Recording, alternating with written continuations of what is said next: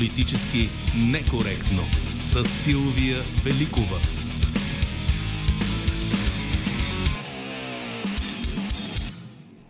За неделното издание на Политически некоректно работят още и звукорежисьор Димитър Хаджилиев, редактор е Добрина Карамболова, Велина Георгиева е връзката ни с вас социалните мрежи. Марина Великова е нашия музикален редактор и днес ще слушаме изпълнения на Оливия Нютон Джон. Знаете, певицата ни напусна тази седмица, тя почина на 73 години, а света продължава да се прощава с звездата от Белентин. В оставащите до началото на предизборната кампания издания на политически некоректно ще чуем някои от основните играчи. След 13 тук ще е съпредседателя на Продължаваме промяната Сен Василев. С бившия вице-премьер и финансов министр ще говорим за предизборната стратегия на наскоро регистрираната партия, но и за критиките и ролята на служебното правителство в, към работата на кабинета Петков. Очакваме и вашите коментари по темите от седмицата, в която новите служебни министри обявиха приоритетите си и се оплакаха от наследството. Ще бъде ли кабинета Донев ключов играч в предизборната кампания? Това ви питаме в неделната ни анкета. Гласувайте с да или не на платформите на предаването в социалните мрежи. В стори на Facebook, Instagram, в Twitter и Telegram. Можете да ни пишете в Skype. След, 13, след 12.30 ще се чуем и на редакционните ни телефони. Ще бъде ли служебното правителство ключов играч в предизборната кампания? Чрез оценки, ревизии, рокади, вношения очакваме ви на редакционните ни телефони 0889 202 207, 029336743, 029631565. Напомням, че можете да гласувате и в анкетата ни дали кабинета Донев ще е ключов играч в предизборната кампания с кратки отговори да или не. В стори в, на Facebook и Instagram, в Twitter и в Telegram. Можете да ни пишете и в Skype междувременно. Ето и едно от мненията, които ще, ще прочета в началото а, на предстоящия ни разговор с вас. Рада Господинова, служебното правителство ще играе за президента, министрите също, а до кога президента ще си играе на служебни кабинети, това не мога да познае, казва тя. И преди да започнем разговора с вас на нашите редакционни телефони, да чуем как видя отиващата си седмица и в Балев от Вестник сега. Новини добавена стойност.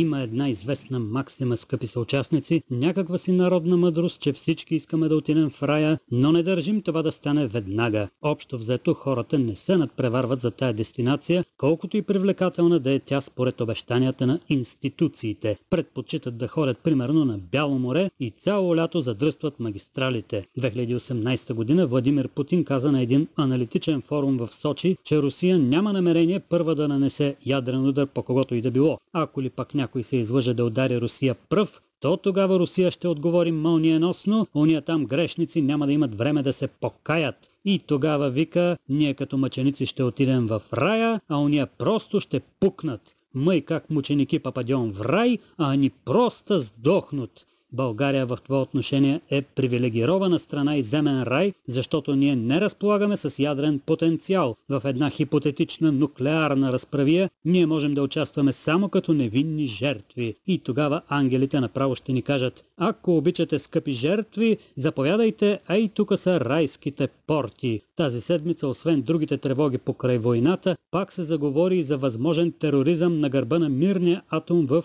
Запорожката атомна електроцентрала. Това, че около нея се води война, също е вид ядрена заплаха за региона и човечеството. Ако някой удари централата, ще стане, както е казал поетът и бивш депутат, Брато, какво направи с тебе тая радиация? Запорожката АЕЦ и нейните мирни атоми в момента са по-опасни от едновремешната запорожка Сеч. Последния кошеви атаман на Запорожката Сеч, сиреч последния главнокомандващ на тая военна организация е един много интересен тип Петър Калнишевски. Въпреки опасната си професия на казашки атаман, той живял цели 112 години. Родил се в края на 17 век, преживял целия 18 век, умрял в началото на 19. Последните 28 години от живота си прекарал като затворник в Соловецкия манастир, той се намира на един остров в Бяло море, но не тукашното топло Бяло море, а в северната част на Европейска Русия. На този далечен северен остров в суровия климат на Бяло море Петър Калнишевски доживял 112 години. И макар, че е рязал доста глави през живота си,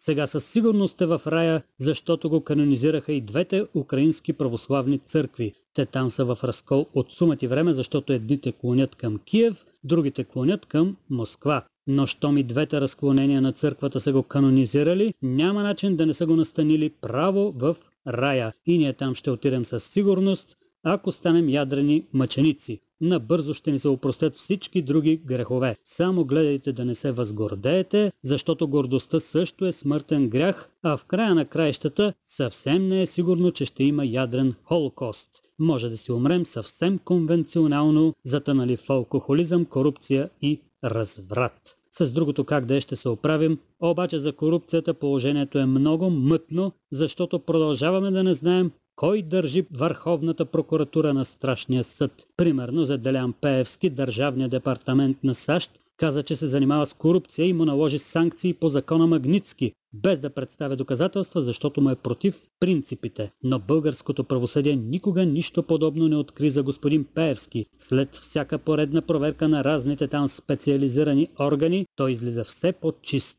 Затова и господин Пеевски тази седмица заведе иск срещу Държавния департамент на Съединените щати и още някои институции, които му пречат на бизнеса и му компрометират образа. Ама като не знаем кой е по-близо до прокуратурата на Страшния съд, не можем да се ориентираме. Не е като Петър Калнишевски, когато и двете украински църкви признават за светец, понеже много е страдал, не е само глави рязал. То като си помислиш, някои рок икони живеят всичко на всичко по 27 години. Тъй наречения клуб 27, съставен от страдалци и страстотерпци като Ейми Уайнхаус и Димитър Воев, а Петър Калнишевски и той бил страстотерпец, но изкарал цели 28 години само като затворник и заточеник на оня далечен северен остров. И когато Калнишевски бил вече на 110 години, император Александър I го помилвал и казал «Живей си, казаче, където щеш. Може и на Запорожието да си идеш, то още няма атомна електроцентрала там».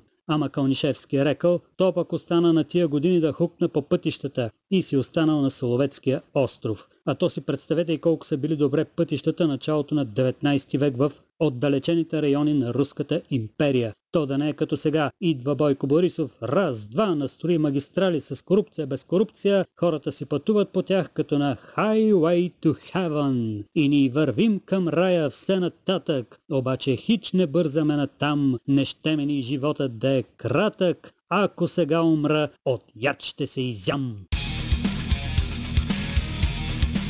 Новини с добавена стойност.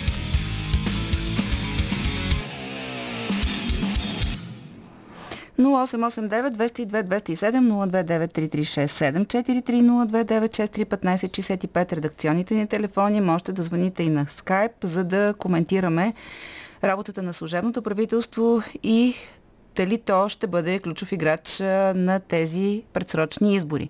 Според Борислав Найденов изглежда, че това служебно правителство с прекъсвани и леки промени ще ни изкара до пролета. Това ще се случи, освен ако не възникнат непредизвикани гафове. Непредизвиканите гафове ще изведат по улиците не специално мотивирани хора, което е различно от паркетните ПП протести. Радев няма полза от обществено напрежение за разлика от времето на Юмрука, така че ще насочи правителството към успокояване на страстите. В този ред на мисли отстраняването на Рашков е напълно логично. Служебния кабинет ще влияе на обществените нагласи и е достатъчно силен за да уравновеси истеричното улично поведение, смята нашия слушател. Какво смята първия слушател на телефоните ни? Добър ден! Добър ден!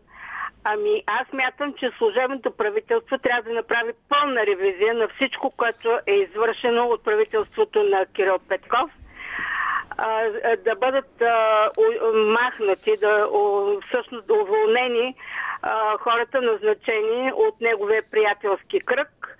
А, трябва да се направи много, много сериозна ревизия на това, което е направено. То се нарича хаос. И как се ревизира хаоса? Моля? Как се ревизира хаос? Ами, мисля, че ще се справят хаос, а, с този хаос. Всичко трябва да бъде проверено. А, трябва да се сключи нов договор а, за газа с Газпром. Ми той има действащ, защо да се сключва нов договор? А, за новата година искам а, да кажа. до година защото... нататък. Така ли? Моля? За следващите години казвате да се сключи, Да, въпреки че този, за тази година не се начин Да може изпълнява. да избегнат санкциите а, за това, което е, защото а, в крайна сметка може да се окаже, че ние до края на годината няма да вземем газ, пък трябва да го платим. Това беше върховно. Ама не го плащаме, връщат ни парите, госпожо. Не сте разбрала. Нищо не плащаме на Газпром. Добре, а смятате ли, че правителството искам- трябва, трябва да е активно в а, а, посланията, които да м, така, дават а, и аргументи за избора, който ще прави българина на 2 октомври? Нещо такова каза а, вътреш, а, премиера Гълъб Донев, че те ще работят така, че да дадат възможност на избирателите да направят информиран избор на 2 октомври. Много правилно.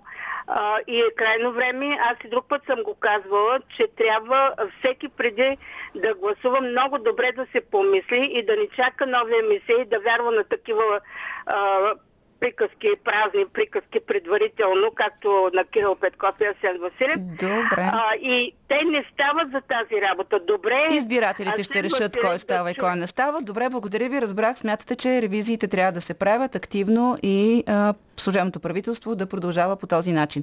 Елина Димитрова, предишните два кабинета на Радев бяха ключов играч в изборите. Защо точно сега този факт предизвика такава тревога? Отговорът според нашата слушателка е защото има двойни стандарти. На места на служебното правителство в изборите беше приемано с радост от Демократична България и ПП, когато беше в техен интерес и легитимирано в очите на избирателите като нещо нормално. Тук само скоба е да кажа, че когато а, имаше предишните две служебни правителства на Румен Радев, нямаше продължаваме промяната. Затварям скобата, така че да не се очудват сега, че и да излезе от определените му рамки, служебното правителство а, това никак не впечатлява хората. Те вече са виждали такива поведения на предишни избори, то беше поощрявано и започна да се възприема като норма, а не като аномалия, пише нашата слушателка. И отново към телефоните. Добър ден, кой се обажда? Добър ден, госпожо Великова. Петрава се казвам. Здравейте.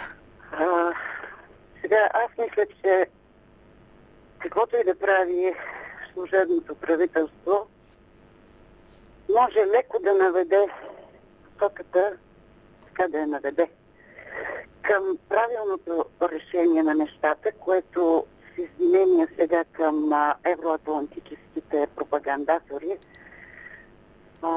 е най-логичното. Мисля, че трябва да се върнем към а, газоподаването от нормалната тръба от а, Русия.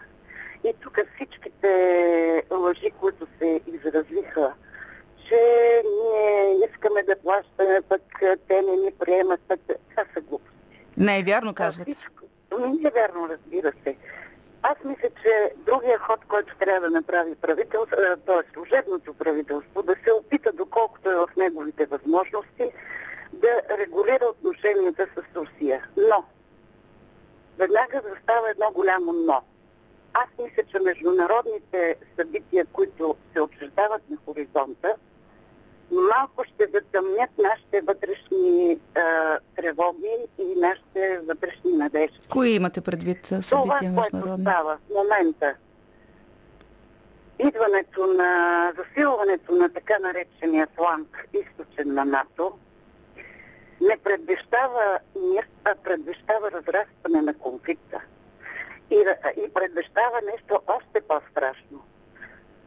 Прякото, прякото конфронтиране на НАТО и на Америка срещу Русия. Прякото.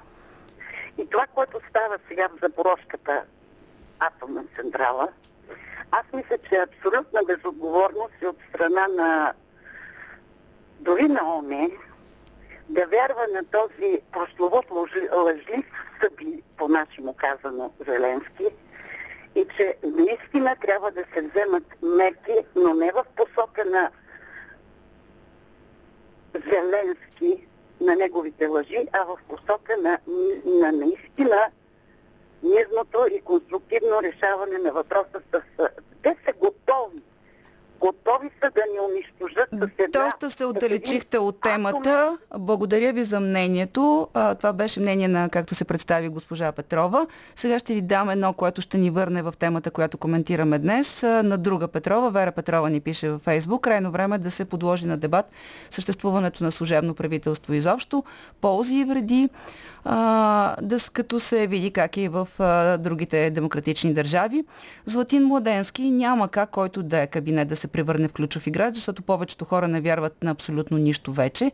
Колкото и документи и доказателства да им покажат, за или против някаква теза, те си повтарят опорките и защитават сляпо това, в което са решили да вярват. Истината в България изобщо не е на почет, на почет е истерията и крайните мнения. Не мога да не се съглася с този наш слушател. И сега отново отиваме към телефоните. Кой се обажда? Добър ден. Здравейте. Кучетата си лаят, мастите си влачат. Нали? Това е преведената на български арабска поговорка. Не се представихте? Димитър Свиридон се казвам. Хубаво, че ме подсетихте от град Пирдоп. Да. А, нямам нищо общо с социалните мрежи и никога не съм се интересувал от тях. Казвам го просто защото има лица с особени такива наклонности, които се възползват. Аз директно ще стрелям в десетката. Всичката, та, та цялата какофония е в полза на тези, които съсипаха България, които окрадоха България. Не вярвам това правителство нали, да направи нещо по-сериозно от а, предишните служебни, но се вижда, че се разбива отговорността. А през цялото това време продължават да засипват България по всевъзможни начини. Кои я съсипват? Малко общичко се изказват. Еми, сега всички да ги изброявам? Ми кажете някой... Обиколете България да видите колко палати има, колко хора се вложат в скъпи автомобили. Ми, може би са си изкарали парите. Попитайте ги как ги изкараха. Попитайте главния Не, вие имате ли конкретно предвид хора, някой, който кой краде? Защото това пари? общо говоря. Еми, сега няма На да правим проверка кола по кола, къща по народ. Кажете според Така вас че- кой съсипа България? Моля? Кажете кой съсипа според вас България и продължава да я съсипва. При положение, Ами че... мога да кажа, че не са много наред хора, така да кажем. Нали? Просто са лакоми, фуктиви, организирани, е, със съдействието естествено и на чуждестранни структури. Разбирам. А, просто трябва да оставим хора, които действително се борят срещу корупцията и които искат а, а, тези лица да си поемат отговорността. И тогава, разбира се, ще бъде по-добре и за народа като цяло да, нали, да застанат на сериозни позиции. Еми как да ги, съста... как да ги оставим? Как те, тези хора идват след избори? Ето, имаме избори вече две години през половин година. Защо не ги намираме тия хора? Не ги намираме, защото навсякъде се намират поддоги на онези, които нали, вредят. Цял, цялата а, а, машина в момента работи, да кажа с някои изключения, но като цяло работи за да създава комфорт на тези, които засипаха България. Разбрах ви, аз не можах да разбера кои са тези, но понеже нали, не сме... Не мога с- да ги изброявам всички. Не, не, разбрах ви. Малко общо говорите. Да се надяваме, че идват избори, които ще а, откорят така хората, които според вас могат да променят това положение.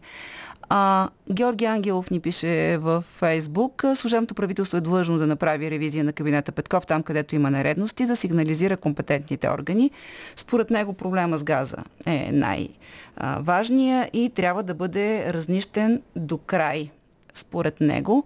И отново към телефоните. Здравейте! Говорим за това дали служебното правителство ще има ключова роля в избора на българина на 2 октомври, чрез проверките, ревизиите и изявленията, които наблюдаваме през вече двете му седмици. Кой се обажда? Здравейте! Ало, Вие сте, кой се обажда?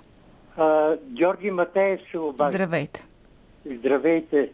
Ами да ви кажа, въпросът ви е много актуален и така в десятката, както казваме, в стрелбата, нали, имаме една генерал-майор Весела Лечева, световен олимпийски и така нататък шампион.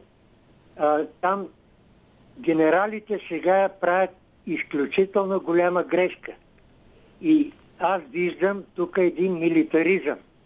Ние не трябва сега да говорим за нови самолети, да вкарваме тук в нашата родина американски а, крещящи орли, не трябва да се вкарва никакво оръжие тук. Президента и той е милитарист и той каза да не се допуска никаква намеса, но прави обратното. И това е което народа иска. Да се установи един временен неутралитет, абсолютен в тези военно-политически и геостратегически работи и да си вършиме нашата българска работа, да се оправиме с гъста, с кръците, които крадат, никой не ги спира. Те продължават и умножават. Така че Разбрах, да.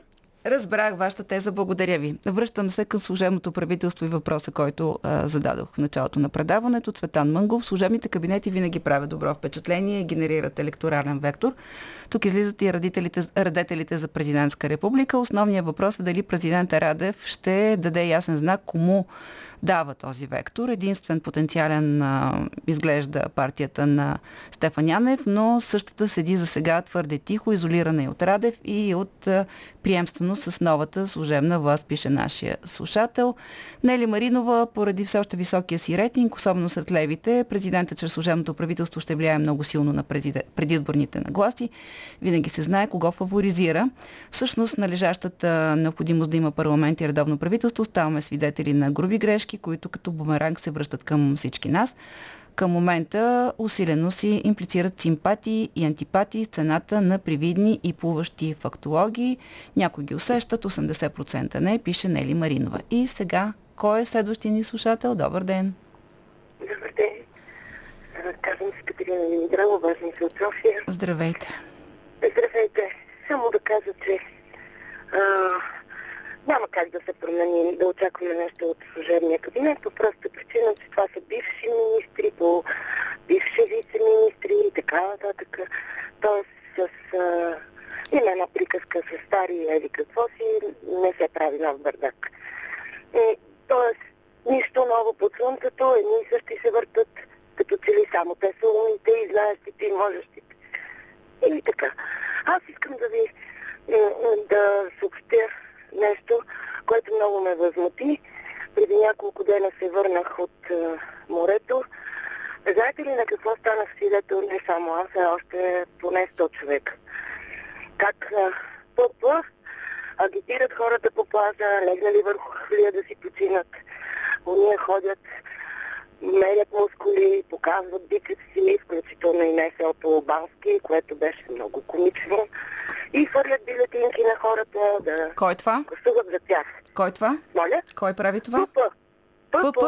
Лич, Как? Лично Кирч. Лично Кирч. А, не знам, а, ще помоля да използваме имената официалните на, на хората, Ами за които говорим. Ами аз това ще е ви помоля да се съобразите, че в предаването не говорим Добре, с Петков. умолителни имена. Добре, Петков. А какви бюлетинки хвърлят? Какво пише на тези бюлетинки? Агитационни. Агитационни. Раздаваха по плажа на хората на 15 метра от мен и моята компания.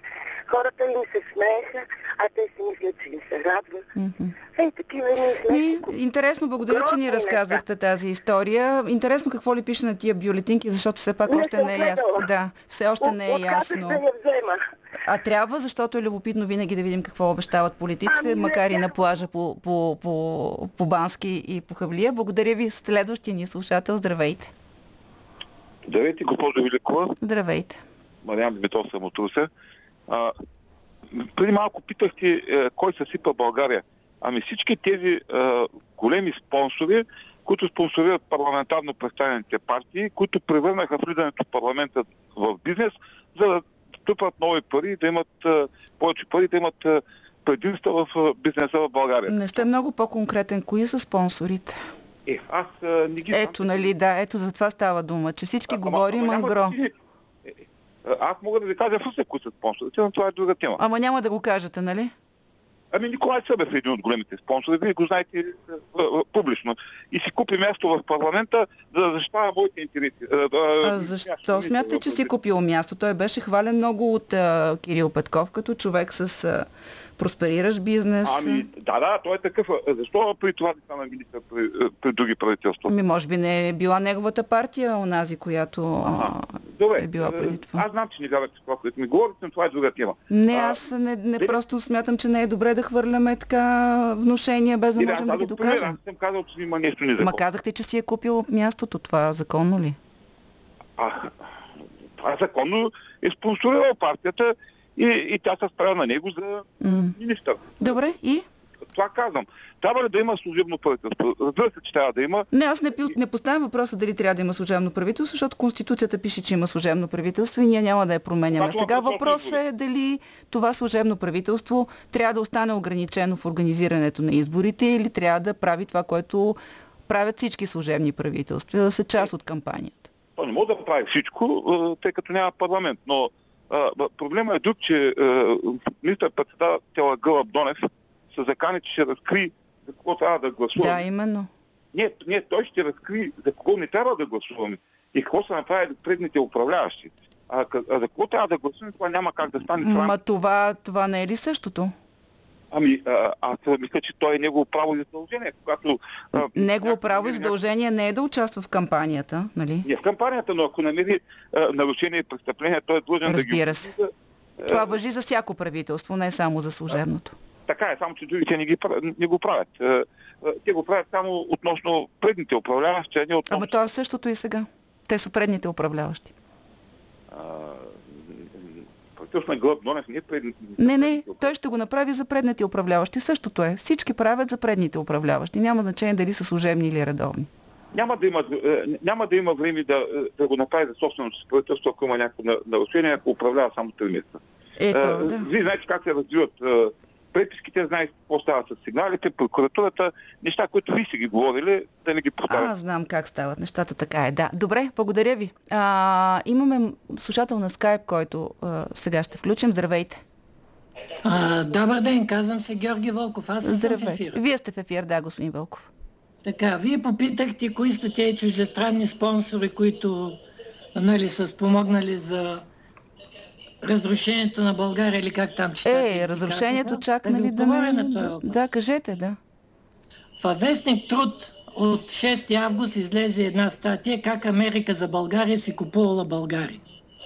И там се казва, че а, тя като наследник на отворено общество ли беше, заедно са дали към 400 милиона долара на неправителствени организации, които да пропагандират западноамериканския модел на демокрация. Мгм. Ето ви един от спонсорите.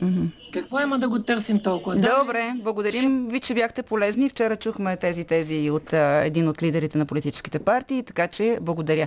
Веселин Бошков а, в а, Фейсбук ни пише, основните партии не се борят помежду си, а нападат президента и служебното правителство, но това само отблъсква избирателите и сваля рейтингите и периферията на електората им. А, Рада Господинова, служебното правителство, мисля, че това мнение го прочетох, но ще го прочета пак, така, така не, че го започнах, може някой да не го е чул. Ще играе за президента, машините също, а до кога президента ще си играе на служебни кабинети, това не мога да познае, а всъщност това зависи от а, нас и от гласуването ни. Ако бъде излъчено стабилно мнозинство, ще има правителство и няма да има служебно правителство, отговарям аз. Кой е на телефона? Здравейте! Здравейте, госпожо Велико. Играем се на думи. Вече много време си играем само на думи.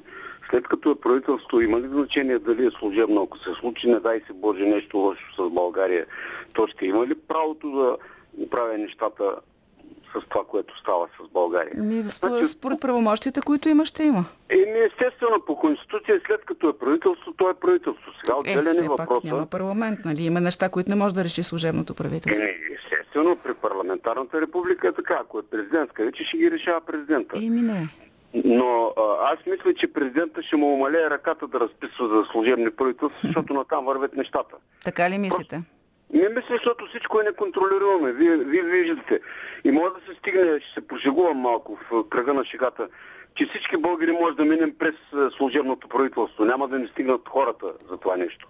Доктор Водоров беше на телефон. Да, добре. Надявам се да не сте много прав, въпреки че политиците прогнозират поредица от избори. А, едно мнение от социалните мрежи, от господин Кочев. Не трябва да се превръща служебното правителство в ключов играч. Служебното правителство има само едно задължение да организира честни избори. Всичко останало трябва да се тълкува като нарушаване на Конституцията, пише той. След тук само да добавя, че има едно решение на Конституционния съд, много старо, от 1992 година, което казва, че все пак служебното правителство е нормално правителство изключение на а, правомощия, които има само парламента, във всичко останало то може да взима решения. Нека да не забравяме, че служебно правителство а, внесе кандидатурата на България за членство в Европейския съюз, в НАТО по-скоро, 97 година. Кой се обажда сега? Добър ден! Добър ден, Станислав Димитров, Здравейте! Здравейте! Моето мнение е, че служебно правителство така или иначе трябва да се направи някаква оценка на средата, в която се намират. Дали ще бъде ревизия или ще се нарече по друг начин. Някаква проверка, някаква проверка трябва да има. И честно казано, има защо да се проверяват. Давам за пример, ако погледнете в света Екатерина обществена поръчка, която излезна за 400 000 лева за ехограф, за който доставната цена е предполага около 100-150% марш. Така че вие правите сметка, нормалният марш при тези машини е 30-40% при търговците, вие търсете къде отиват останалите пари. Добре, вие говорите за ревизия и за нарушения, и за злоупотреби, които разбира се трябва да бъдат разкривани. Аз по-скоро се опитах да ви вкарам в разговор дали това не се прави по начин, който да се дава, взима страна на предстоящата кампания, но то ами, кампанията страна. всичко е страна, нали? Така е. Да, в крайна сметка. Така се оказва, страна, да. Виждат се отчетливо, но не мисля, че нещо могат да променят в нагласите на хората, щом пенсионерите от за 10 години им бяха повишени заплатите, пенсиите, искам да кажа, с няколко процента и въпреки това, че се държат на Бате Бойко, нали, 80 годишен човек, като каже на Бойко Борисов Бате Бойко, нали, за всички става ясно. Няма какво толкова да промени. Който има поне малко интелект в главата, това е кои са хората, които ще оправят нещата. Добре, така е. Важното да. е да има избира, да се гласува активно, пък мисля, че ако има по-висока избирателна активност, може някои изкривявания да бъдат поправени. Благодаря ви. Тихомир Атанасов междувременно ни е писал в скайп. Според него служебното правителство има свои всички правомощия, само че управлява без Народно събрание. Това правителство, както всички останали, нищо особено няма да направи, защото е назначено също от Американското посолство да си дойдем на думата. Дано поне купените гласове бъдат парирани, защото този път избирателната активност ще бъде много ниска и всеки глас ще тежи, смята нашия слушател. Имаме ли време за още един слушател? Здравейте, кой се обажда? Ало, здравейте. Здравейте. Антон Пинта ви се обажда. Здравейте. Искам да ви попитам, е така, приятелски, 77 милиона струват организирането на, на едни избори, нали така? Да, тези са доста скъпички, наистина. Да, предишните, значи за последните две години, колко това са четвъртите избори, ако не ме е лъжи. Еми, от, да, от април 2021, да. Да. И откъде България успява да намери тези пари? Това са близо 400 милиона лева само за избор. И резултата какъв е? В крайна сметка едни и същи партии, едни и същи хора влизат в парламента и да, продължаваме промяната, влязоха, хората им гласуваха доверие, те до някаква степен разочароваха в голяма степен от това, което направиха през последните 7, 8, 9 месеца. И няма да се промени нищо за жалости на тези избори, които дойдат пак. ГЕРБ ще са първа или втора политическа сила, ДПС, БСП и останалите така. И ние се въртим в един омагиосен кръг. И това няма да приключи, докато дори аз не знам кога докато ще какво, нещо. Докато какво? Какво трябва да се промени според вас? Ами, честно ви кажа, аз няма да си крива душата, гласувах за Кирил Петков. Не, не ми кажете нали... за кого сте гласувал. Кажете какво според да. вас трябва да се промени. Ами, какво трябва да се промени? И аз не знам, но трябва да дойде малко хора, които да помислят за народа. Не може само с празни обещания. В смисъл, не може само да идваш да казваш, ние това ще направим, ние онова ще направим. Идват и всеки почва да си гледа за неговите интереси. Е... Насякъде в страната, нали, фирмите, знаете, този примерно, ако се строи път, трябва да е приближен до кмета, кмета трябва да е приближен до някой друг. И всичко това е навързано. И така е постоянно. Навсякъде, ако имате представа по селата около Велико Търново, другото, какво безводия в момента. Знаете ли, че има хора от 3 месеца не са имали капка вода на водопровода, примерно. Разбирам, те сигурно това. и много повече от 3 месеца, т.е. да говорите да, обаче, за проблеми, е друга. които явно миналата изборите година... не решават. Последно изречение, mm-hmm. моля ви. Да, миналата година също това село смениха водопровод на стойност милиони и половина лева, а тази година хората нямат Пак нямат вода. вода. Разбирам да. ви. Благодаря да. за вашето обаждане. А, така завършва и днешния диалог с вас. Както ви казах, след един часа в студиото ще бъде Асен Василев, съпредседател на Продължаваме промяната. Политически некоректно. Студиото на политически некоректно са председателя на Продължаваме промяната, бивш вице-премьер и финансов министр, номиниран за министър-председател в опита на Продължаваме промяната да направят правителство. Асен Василев, здравейте, господин Василев. Здравейте. Още няколко дни до 17 когато трябва да стане ясно как Продължаваме промяната отиват на избори. Как отивате на избори? Сами ли?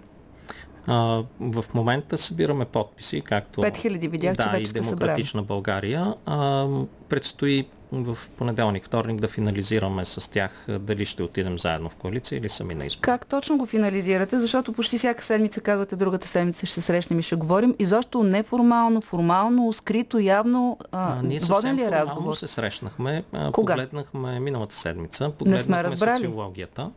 Да, погледнахме социологията. Тя мисля, че стана известна и на гражданите на маркетлинг социологията, която показва реално спад, ако се явим като коалиция. В момента изчакваме още една социология, малко по-широка, с периферия и по-дълбочино направена. Специално поръчена от вас, така ли? Специално поръчена от нас, да. И след което ще имаме пак разговори в понеделник, вторник, идващата седмица. Знаете, че в среда е срока за регистрация. Именно. И ще взема окончателно решение. Добре, какво ви възпира да кажете бързо да? спомням си, че и преди изборите ноември месец пак имаше такава покана. Вие не се съгласихте тогава, но да кажем, тогава не бяхте партия. Сега, след понеделник, вече официално ще бъдете вписани в регистъра като политическа партия. Какво, какво ви възпира? Какво смятате, че би объркало вашите избиратели, ако сте заедно с Демократична България? Няколко неща. Първо, ние не сме дясна партия. Ние сме центристка партия а, от дясната част на спектъра сме взели това, че не искаме да се пипат данъчните ставки, искаме да се запази плоския данък а, а, и като цяло през събираемост а, основно а, и през инициатива на частния сектор да се случват нещата в страната. А, знаете, че имаме и най-високия ръст на индустрията, който видяхме а, в края на май. А, рекорден експорт, който се постигна въпреки всички кризи. От лявата част на спектъра обаче а, сме взели една доста широка социална програма. А, пенсиите за последните 12 месеца се увеличиха с 167 лева, за последните 12 години 164. Ама госпожа Кинова каза, че това е заслуга на БСП. Вие защо го Това беше и в нашата програма, ако погледнете програмата преди изборите. Това е точно центристската част. Широка програма за увеличение на доходите на учителите и допълнителни средства за извънкласни дейности и така нататък в училищата. Значителни средства в системата на здравеопазването, знаете и там доходите на лекарите, медицинските сестри също а, а, бяха а, вдигнати а, и бяха дадени редица допълнителни лечения, безплатни детски градини а, безплатни учебници на ученици до 12 клас, а, една данъчно облегчение за работещи родители, така че по-голяма част от средствата да остават при тях. А, така че а, ние сме една много центристка партия, що се отнася до а, това а, как да се разходват средствата на страната. Сега, чакайте, малко ме обърквате. А, между другото, това правихте и по време на, на предишната кампания, когато ползвахте в кампанията си това, което сте направили а, като служебни министри. Сега аргументирате идеологията на партията през това, което е взето като решение а, от служебното правителство, което беше, а, прощавайте, от последното правителство, което беше коалиционно. Uh-huh. Дайте да забравим какво сте направили и да говорим за идеология наистина. Защото от това, което казвате, вие изглеждате подходящи за коалиция с БСП. Ами и да и не. БСП искат да се вдигнат данъците, искат да минем към прогресивен данък. Те имат една доста по-агресивна социална програма и която трябва да бъде финансирана през едно доста по-агресивно облагане на, на гражданите и на фирмите. Ние сме против това. Ние казваме, искаме да запазим текущото облагане и в рамките на това, което направим като събираемост, като аспиране на течове и така нататък, да се инвестира в а, а, социална програма, което е точно центъра в интерес на истината. От една страна имаме дясното, където се казва давайте да намаляваме данъците, ако остават пари, още да ги намаляваме. От другата страна има дайте сега да качим данъците, пък за да направим една още по-голяма социална програма. Ние казваме да не пипаме данъците, в рамките на това обаче се провежда истинска социална политика. Тоест, тоест да сте сами. Сега, само да уточним, може би, че Демократична България е коалиция и там също има формация, които най-вероятно имат а, близки до вашата центристка позиция, но така или иначе те вече са се формирали като един общ субект. Виждате ли някои от партиите в Демократична България по-близки до вас? Да кажем да България или Зелените? Ми, честно казвам, аз толкова съм свикнал да мисля за тях е, заедно, цяло, че ми е малко че, трудно, трудно да. да, по-отделно Добре, да, да аз ги така разбирам. Вие няма да се коалирате с тях. А, пак казвам, а, това Не, не, зависи... не е ли по-честно да кажете не? Защо? Ще, защо? ще го кажем, когато, когато, пак, когато вземем финалното решение. Още това решение не е взето. Когато вземем решението, същия ден ще го кажем. Сигурна съм. Да. Въпросът е, а, има ли някаква е надежда за коалиция, за да казвате ами, да изчакаме до понеделник? Има, има до толкова, доколкото ам, знаете, че в предишния парламент а, в а, опита за съставяне на правителство не ни достигнаха 4 гласа. Реално. А, тоест, всеки глас, всеки мандат е изключително важен. И е много важно да видим дали, явявайки се заедно, а, има една теория, която редица социолози, политолози и така нататък обясняват, че това ще създаде един голям обект, субект, извинявайте, да, политически и, и, и това ще направи вълна да, и нали, да, ще предпочитат победителя. победителя. Да. А, от другата страна има хора, които а, и от нашите гласоподаватели, от гласоподавателите на Демократична България, които не харесват, примерно наши гласоподаватели, които не харесват Демократична България, гласоподаватели на Демократична България, които не харесват продължаваме промяната по редица причини най-разнообразни. А, и въпросът тук е, като ги сложим двете на кантар, дали двете партии ще вземат повече депутати по-отделно или ще вземат повече депутати заедно? Обаче, господин Василев, вие сте финансист. Защо смятате а, в тези 120 там и 17, нали, 117 гласа, защото не са ви достигнали 4. Вътре бяха още гласовете на БСП и на независимите депутати, едни трима, които не знаем кои са и които ви никога не ни казахте. Тоест, защо, когато мислите какво да правите с Демократична България, слагате и а, гласове на други формации? Най-вероятно тия независимите те няма и да влязат, освен ако не ги поканите в листите си. И това също е въпрос на решение и на разговор.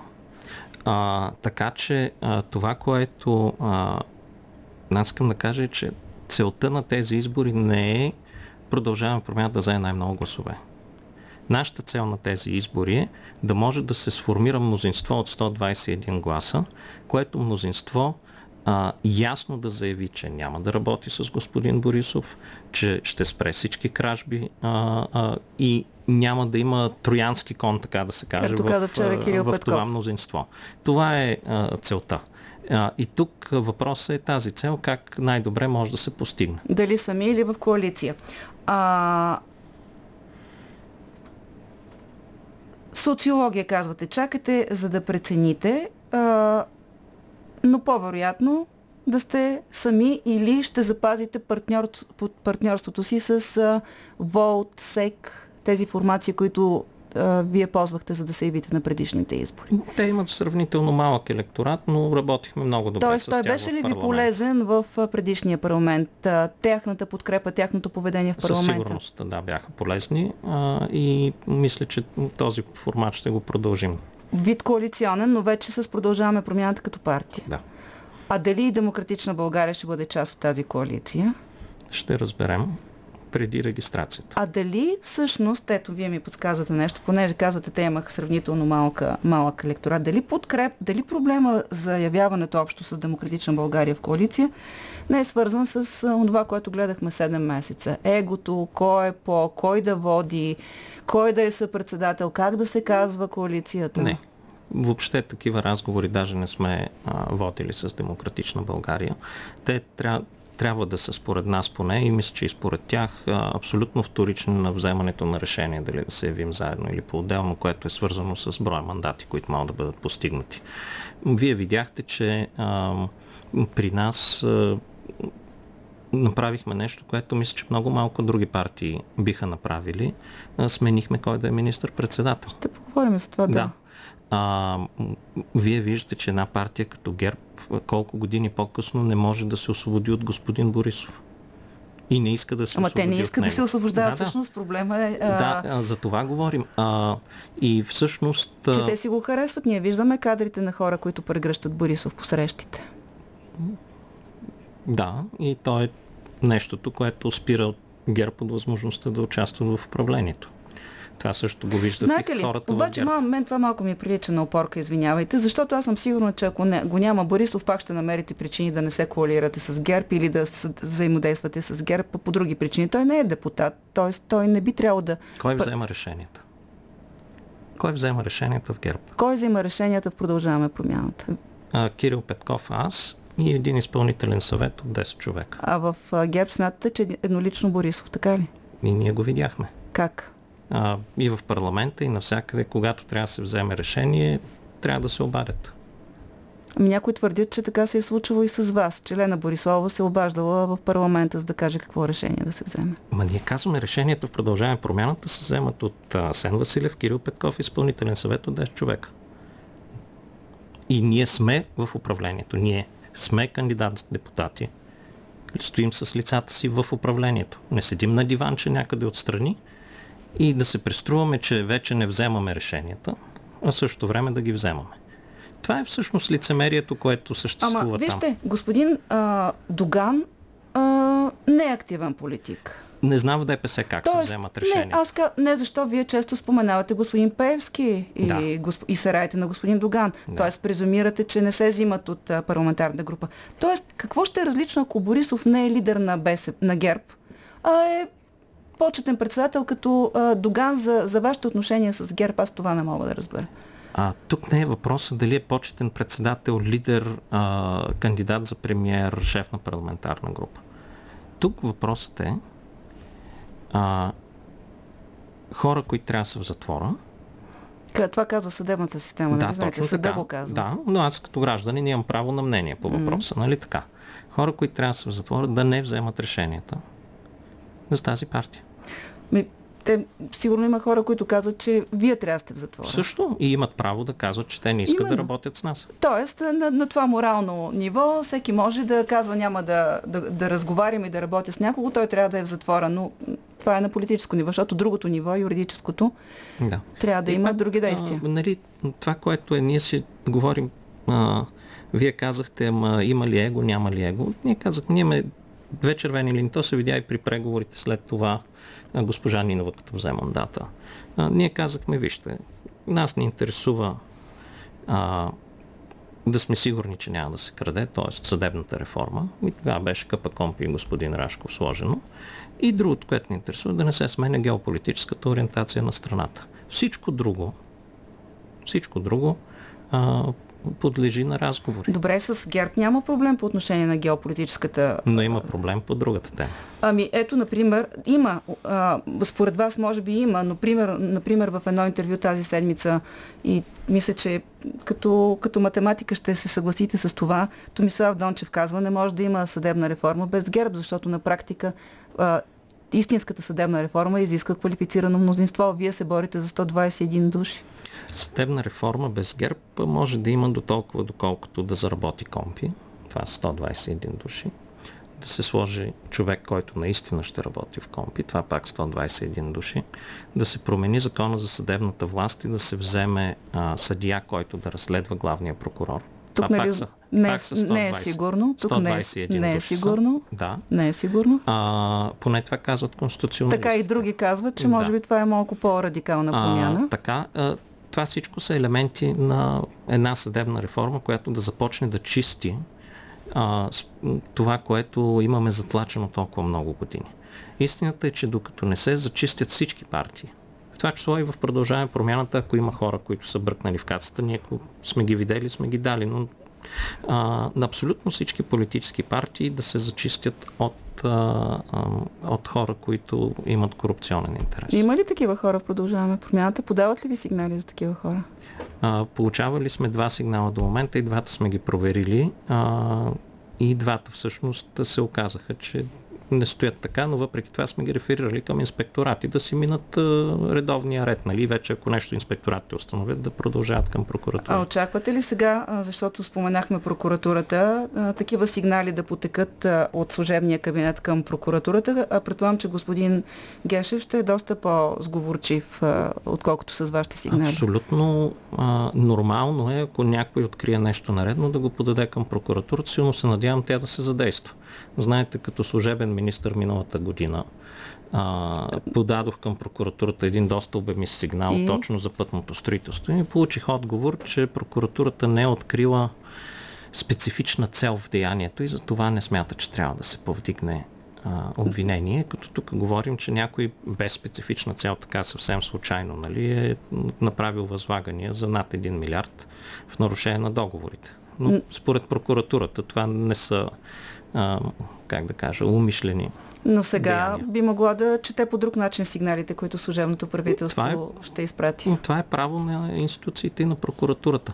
А, ако някой го е страх а, от институциите, а, как да кажа, той дали е направил нещо грешно или не трябва да е вътре в тази игра. Какво, какво стана с този сигнал, на, а, с, по който се беше активизирал специализираната прокуратура? Той в момента е в а, градската прокуратура, предвид, че тя вече не съществува на Георги Самоилов срещу вас. Викан ли сте не, няма. от тогава до сега? Не нищо. сте търсен за нищо? Не, нито веднъж. Интересно. А, и само да, да затворим темата с търсене и с а, дела. А, а, има ли развитие по вашите дела срещу а, Тошко Орданов? Да, имаше а, първо събиране там на съда, съда за представяне на доказателства. Сега мисля, че на есен ще има нова сесия. А то трябва да ви търсят и във връзка с а, иска на Слави Трифонов срещу вас и Кирил Петков, че сте ги нарек, го нарекли мафия?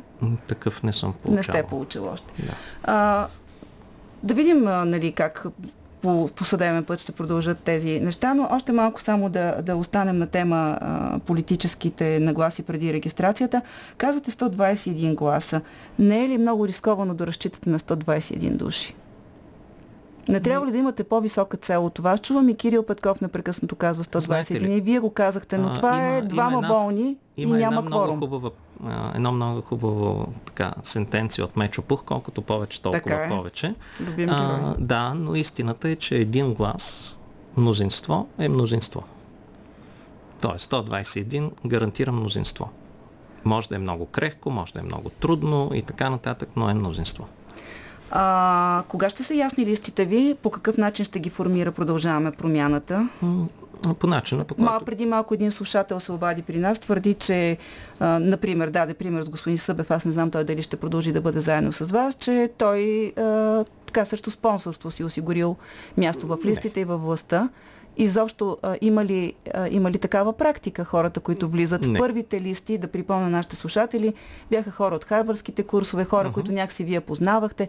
Сега вече ще търсите ли по-широко представителство да, на депутати? Да, по-широко представителство. Ще имаме двойни листи. Миналия път бяха точно колкото бяха местата.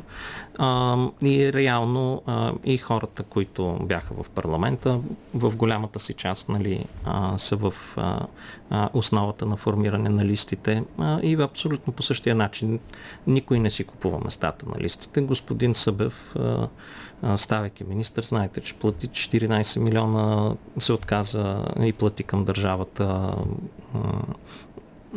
ДДС и други данъци, които бяха в спор с НАП, просто за да се махне като опорка.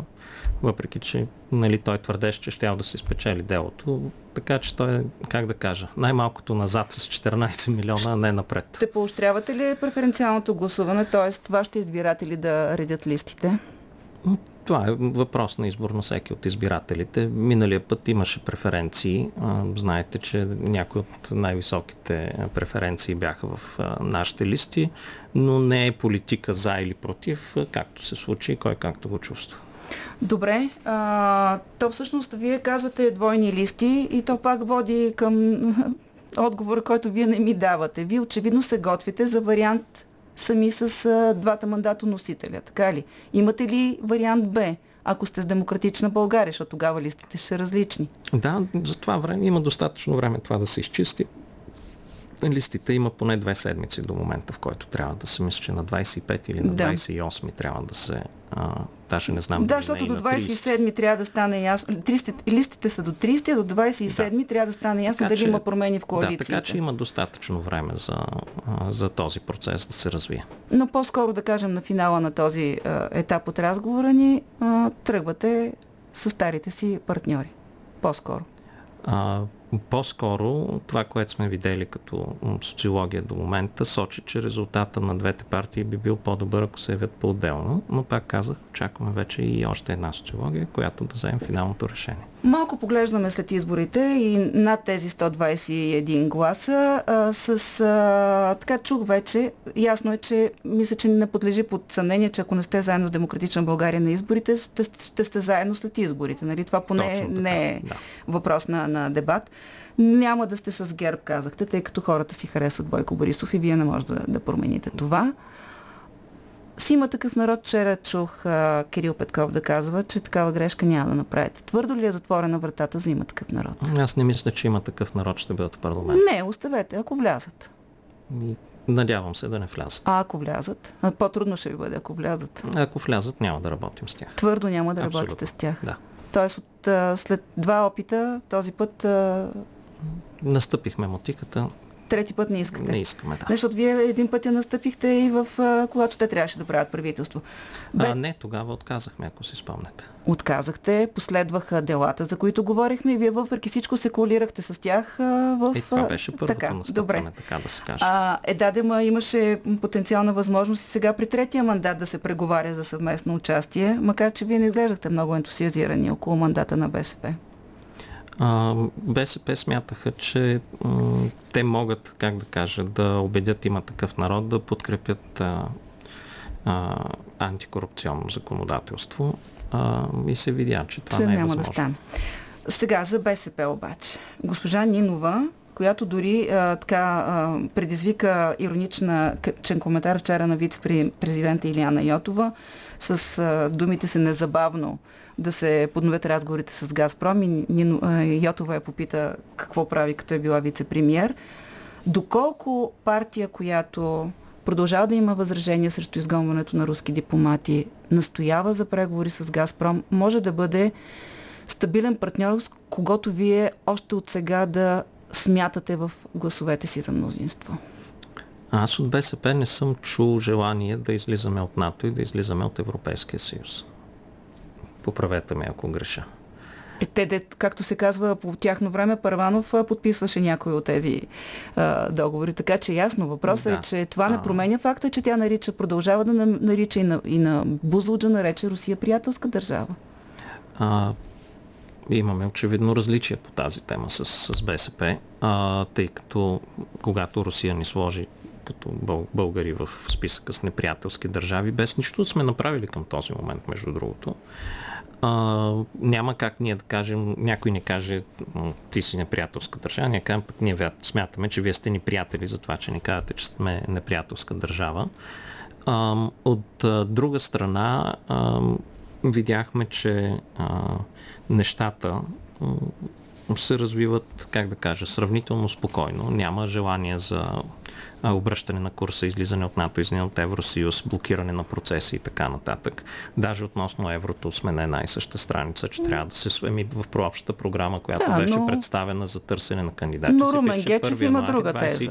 година. Така. Нали? А, така че а, там а, по-скоро аз а, виждам предвидимост. А... Тоест, вие от сега си знаете, че те ще искат да подновите преговорите с Газпром и го приемат. Ми, ние само да кажа нещо много важно. С Газпром ние продължаваме да имаме договор, който не е денонсиран от българската страна. Всеки ден ние изпращаме заявка Газпром да ни доставят количествата, които са минималните количества по договор, които ние трябва да поръчаме. На следващия ден ние тези количества не ги получаваме. Ма говорите за времето, когато бяхте в властта, защото не знаете сега как Сега не знаем дали това продължава. Да. Но искам да кажа, че правителство в нито един момент не се е отказало договора с Газпром. Но по правилата, по които е изключен. По правилата, по mm-hmm. които договор е изключен. А, другото важно нещо, което трябва да се каже, е, че а, има изпратено от Българгаз към Газпром предложение а, нали, как да се плаща, така че сме сигурни, че няма да, ни, да платим пък да не получиме газ. Както между другото се случи с голяма част от а, компаниите в Западна Европа, не държавите, до степен до която Юнипер в Германия, който е един от най-големите вносители на руски газ в Германия, трябваше да му съдат 8 милиарда евро за да не фалира компанията. Немското правителство да бръкне в джоба, да извади 8 милиарда евро и да каже заповядайте, за да не фалира компанията. А, така че а, тук не става въпрос кой харесваме и кой не харесваме. Тук става въпрос да си правим сметка на парите Аз мисля, и да че... пазим парите на дънакоплатците. Аз мисля, че от това, което казва госпожа Нинова, тя има предвид да приеме условията на, на Газпром и се дават примери с други държави, които плащат. Кои точно държави си получават газа от Газпром в момента? Кои държави в Европа в момента си получават газ Може да попитате като комуникирате. Да, Тя ви а... цитира европейски държави. Да, да, разбира се. Четете и Германците са на 20% от, от, от, минималните договорени количества. Италианците мисля, че са почти напълно отрязани, французите са отрязани напълно, Въпросът ми е по-общ, дали когато седнете да преговаряте за правителство и тя ви каже, защото тогава вече няма да имате а, така лукса войната да не е започнала и тези геополитически м, различия между вас и БСП да са ясни. Като седнете да преговаряте, ако управлявате заедно, ще е ясно, че война има, имаме проблем с Газпром и там, ако те кажат, ние искаме дългосрочен договор, ние искаме договор по техните правила, какво ще прави, продължаваме промяната? Много просто. Нашата позиция винаги е била прагматична. Ние трябва да си купим газ от доставчик, който сигурно ще го достави на възможно най-ефтината цена. И тук въпрос е дали Газпром Експорт е такъв доставчик. Ако към този момент Газпром Експорт си е възстановил доставянето към Европа, доставките, предложи цена, която е по-ниска от борсовите цени, защото това в момента го няма. А, това е едно. Ако обаче ситуацията е както в момента, където а, Газпром Експорт няма един договор в Европа, по който се изпълнява задълженията. А, цените, които между другото а, трябва да питаме а, господин Добрев и а, Теминушка Петкова, защо са ги вързали към борсата 2019, вместо да останат на петролни деривати, защото ако бяха на петролни деривати, щяха да са като азерските значително по-низки, а сега са вързани с борсата в а, Амстердам. И затова цените на Газпром ако погледнете, преди въобще да спре газоподаването, да. за една година, от май 21 до май 22 са се качили над три пъти. Над три пъти, да, 4, по, по, по съществуващия договор с Газпром, защото той не е на фиксирана цена, а той е на цена индексирана към борсата. И когато се качи борсата, се качва цената и на Газпромския договор. А, така че е, реално цената, която ние получаваме от Газпром, а, тя е директно вързана с цената, която получаваме от борсата, която е вързана и с цената, на която може да купим газ, откъдето и да е другаде, освен Азербайджан по дългосрочния договор разбирам, в момента. Че, разбирам, че а, не смятате, че ще бъде проблем между вас и БСП за евентуална коалиция а, този, това тяхно настояване сега, което даже малко звучи предизборно честно казано, ако стане някакъв грандиозен проблем, но аз мисля, че а, мисълта за българските граждани и прагматичния подход а, минават над идеологическите а, проблеми.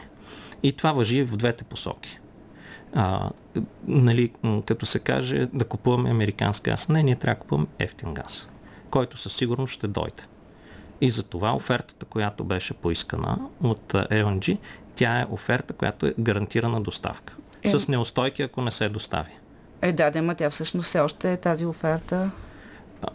Може да бъде прията, може да не да, бъде прията. именно. Нали? Може да не бъде прията. Да, ако се намери по-добър гарантиран доставчик на по-ефтина цена. Съвсем скоро трябва да стане ясно, тъй като да, датата наближава. Точно така. Господин Василев, вие ли оставате а, човека, който от тук нататък ще преговаря за следващото правителство като кандидат за министър-председател. Тази рокада, която направихте заради настояването на Корнелия Нинова просто беше ход в криза или... А...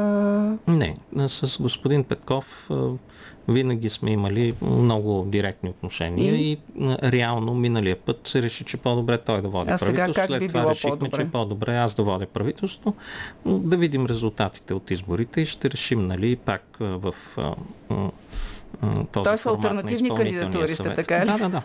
Там няма как да кажа. Не, защото преди беше в никакъв случай, спомням си един разговор тук в нашото студио, вие казахте, Кирил Петков е нашия човек за министър-председател, след това стана ясно, че вие сте номинация, т.е. сега в момента може и вие, може и той.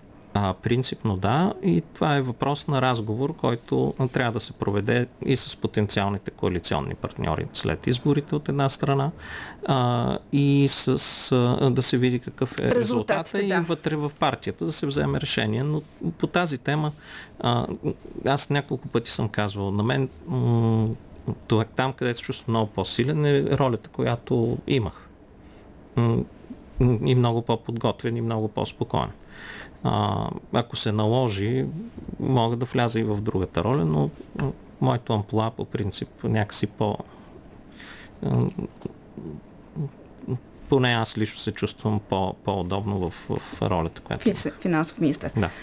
А, на финал искам да поговорим малко какво се случи между вас и президента, защото многократно и Корнелия Нинова включително критикуваше президента, че е създал проекта Продължаваме промяната, че през служебното правителство на президента вие всъщност сте, сте събрали популярност. И а, чух ваш отговор, който много искам да задълбочим, защото за мен беше важно това, това което казахте. Вие казахте, че а, в интервю за BTV струва ми се, а, че така, напрежението между вас и президента е възникнало след смяната на Николай Павлов като директор на Булгаргаз.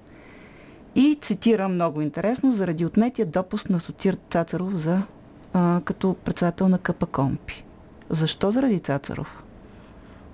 Ами, а, като цяло, а, тези две смени имаше, а, как да кажа, разговори с президента и той каза, че според него те не са удачни. Включително и заради ца... допуска на Цацаров. Да.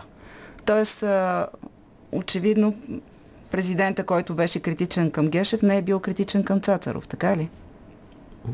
Това са фактите. А, от тук нататък а, започна едно охлаждане нали, в отношенията. Те станаха стрикно институционални.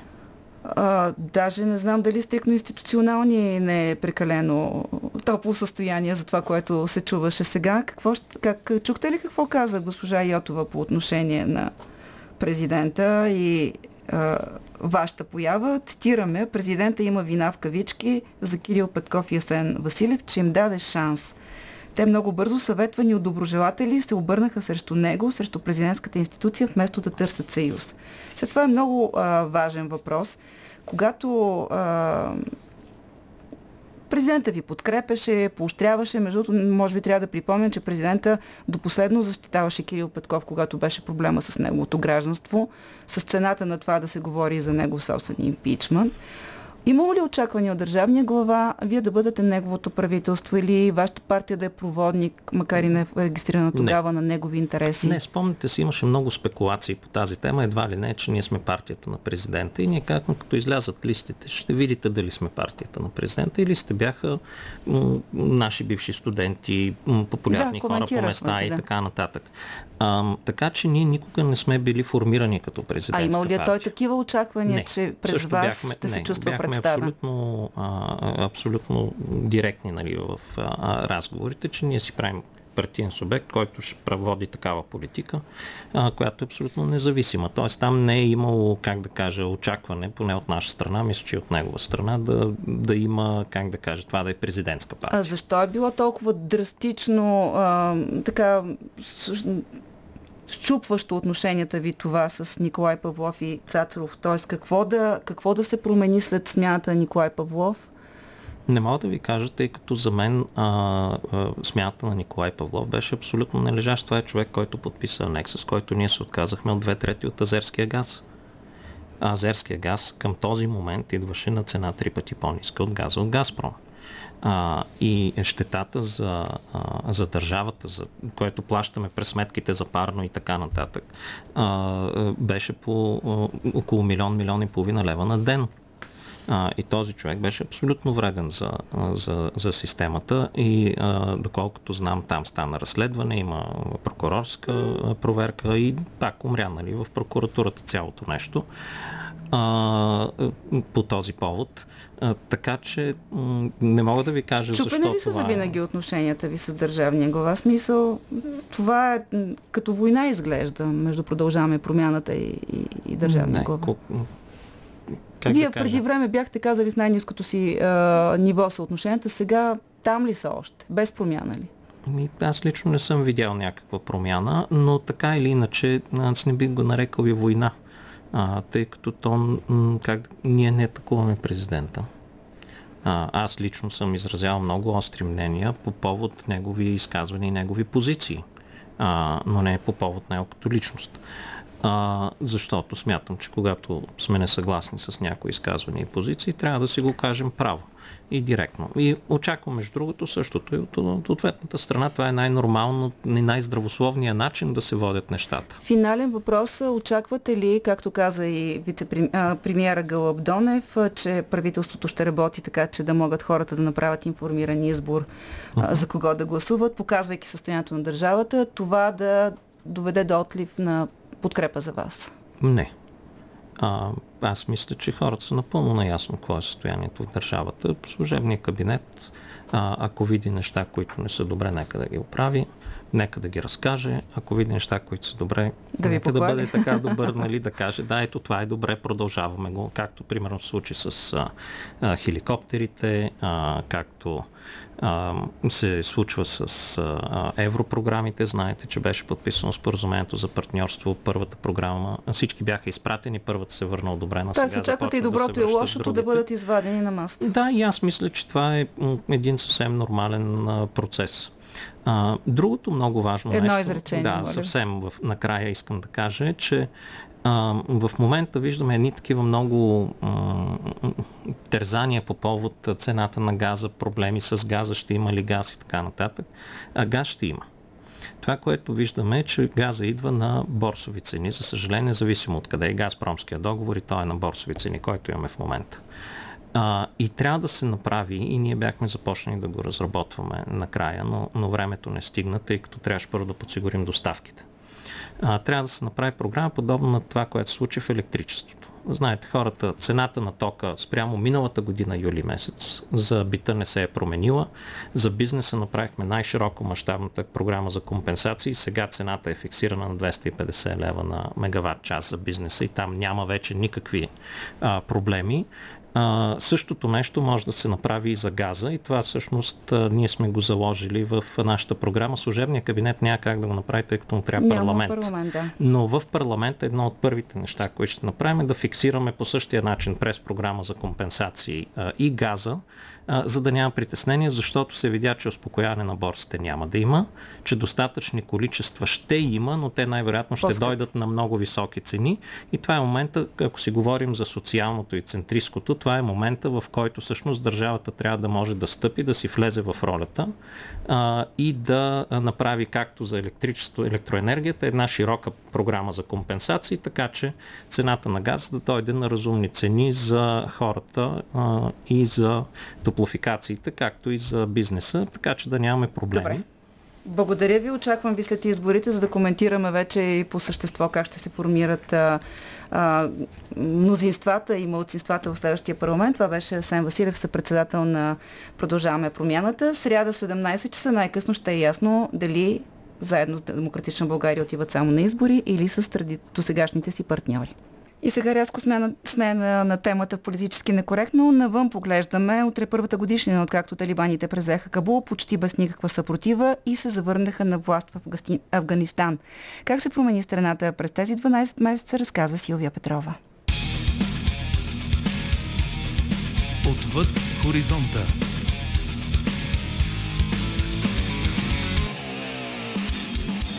Ако трябва да се изразим тактично, ще кажем, че 38 милиона на Афганистан преживява економически срив. Ако трябва да сме откровени обаче, Афганистан гладува. Лина, майка на недохранения тримесечен осман, го води в детската болница Тюрк в Кабул. Не мога да изхранвам децата си заради економическите проблеми. Няма работа. Ситуацията се влуши откакто талибаните дойдоха на власт. Масова безработица и увеличаване на глада. Покъртителният мащаб на положението в Афганистан се допълва от фактите, че хората са принудени да продават органите или децата си, за да се изхранят.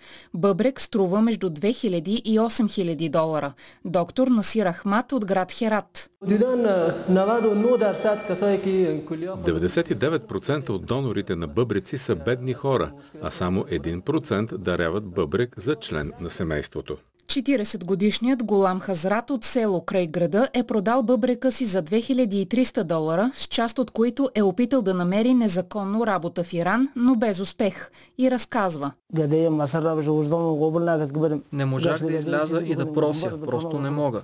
Тогава реших да отида в болницата и да продам бъбрека си, за да успея поне за известно време да осигуря прехрана за децата си. Отчаянието заради бедността води семейства в Афганистан и до решението да продават децата си. Жертва е един, за да спасиш останалите. Това си повтаря мъж в малко селце в западната част на страната, който продава 10 годишната си дъщеря в брак за 1000 долара. Майката Азиз Гюл.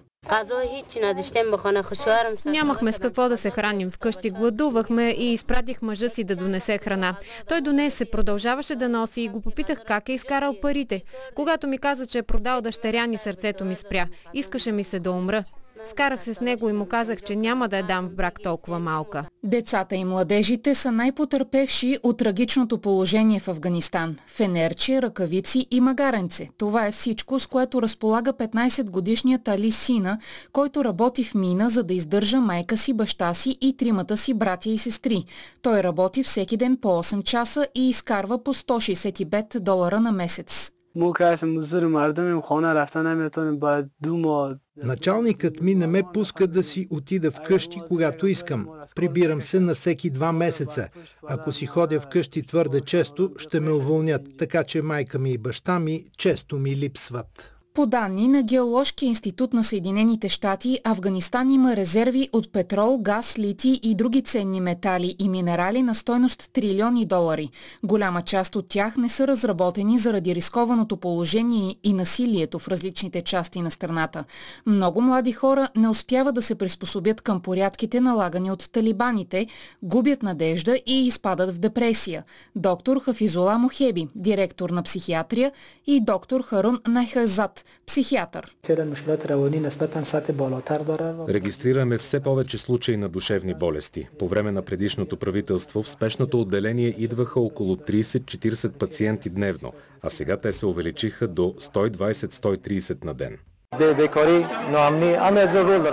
Липсата на работни места и чувството за несигурност са основните фактори за увеличаващия се брой на пациентите с психиатрични проблеми, особено тези с депресия в Афганистан. Повечето от тях са млади хора. Откакто талибаните се завърнаха на власт, животът ми се промени напълно, казва 18-годишният Ахмад Фахим от Кабул, който вече трябва да носи традиционно облекло вместо дрехите, с които е свикнал. Връщането на талибаните засегна начина на живот на младите много силно. Не можем да се обличаме и да се подстригваме както искаме. Повечето от дрехите, които имам са дънки и тениски и вече не мога да ги нося. Нямам друг избор, освен да ги изгоря.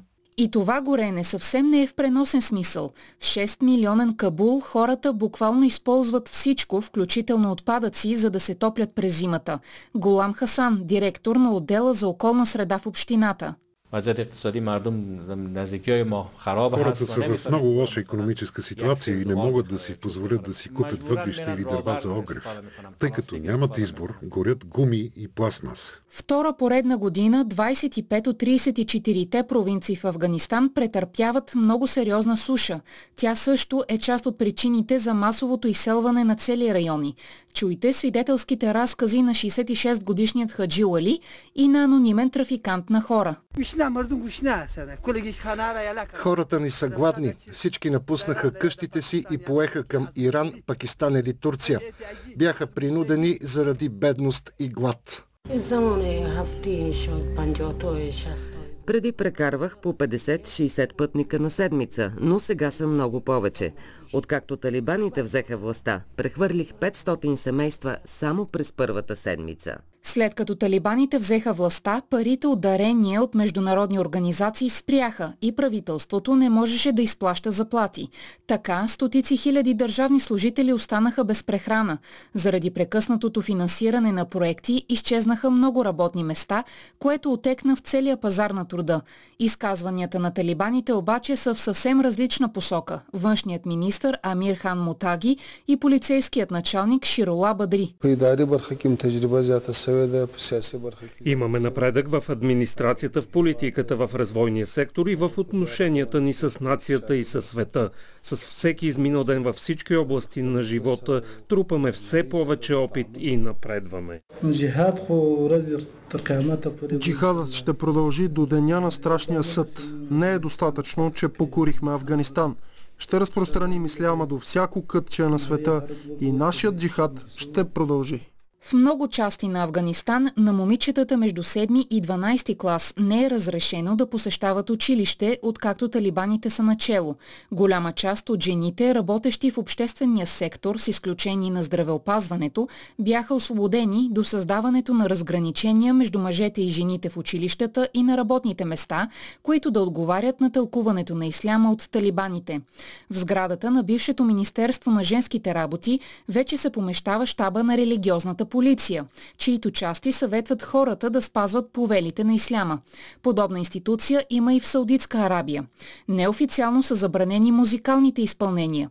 Музикантът на Бих Бахш продава напитки в бившия си магазин за поправка на музикални инструменти. Музикантите се събрахме и разговаряхме с правителствения говорител на талибаните. Той ни прие и се отнесе с нас с уважение, но не спираше да настоява, че музиката е забранена от ислямския закон и всякаква музика е забранена от това правителство. Изглежда, че в Афганистан няма сектор, който да не е в криза. Директорът на офиса на Associated Press за Афганистан, Кати Ганан, която беше една от малкото кореспонденти от западни страни по време на предишното управление на талибаните в края на 90-те години, обобщава сложната ситуация там с едно изречение. Талибаните имат огромни проблеми. Нямат пари, а имат държава, която е възможно най-бедна и население, което е възможно най-отчаяно. И на финала резултатите от анкетата ни днес, дали четвъртия кабинет на президента Роман Радев ще се превърне в ключов играч в кампанията за вота на 2 октомври. Ето резултатите. 54% от гласовалите във Фейсбук смятат, че служебният кабинет няма да бъде ключов играч. Така мислят и 54% в Телеграм. Според 63% от гласовалите в Инстаграм и 71% от тези в Твитър обаче, четвъртото служебно правителство на Радев ще е ключов играч в предизборната кампания. Хубав ден от екипа на политически некоректно.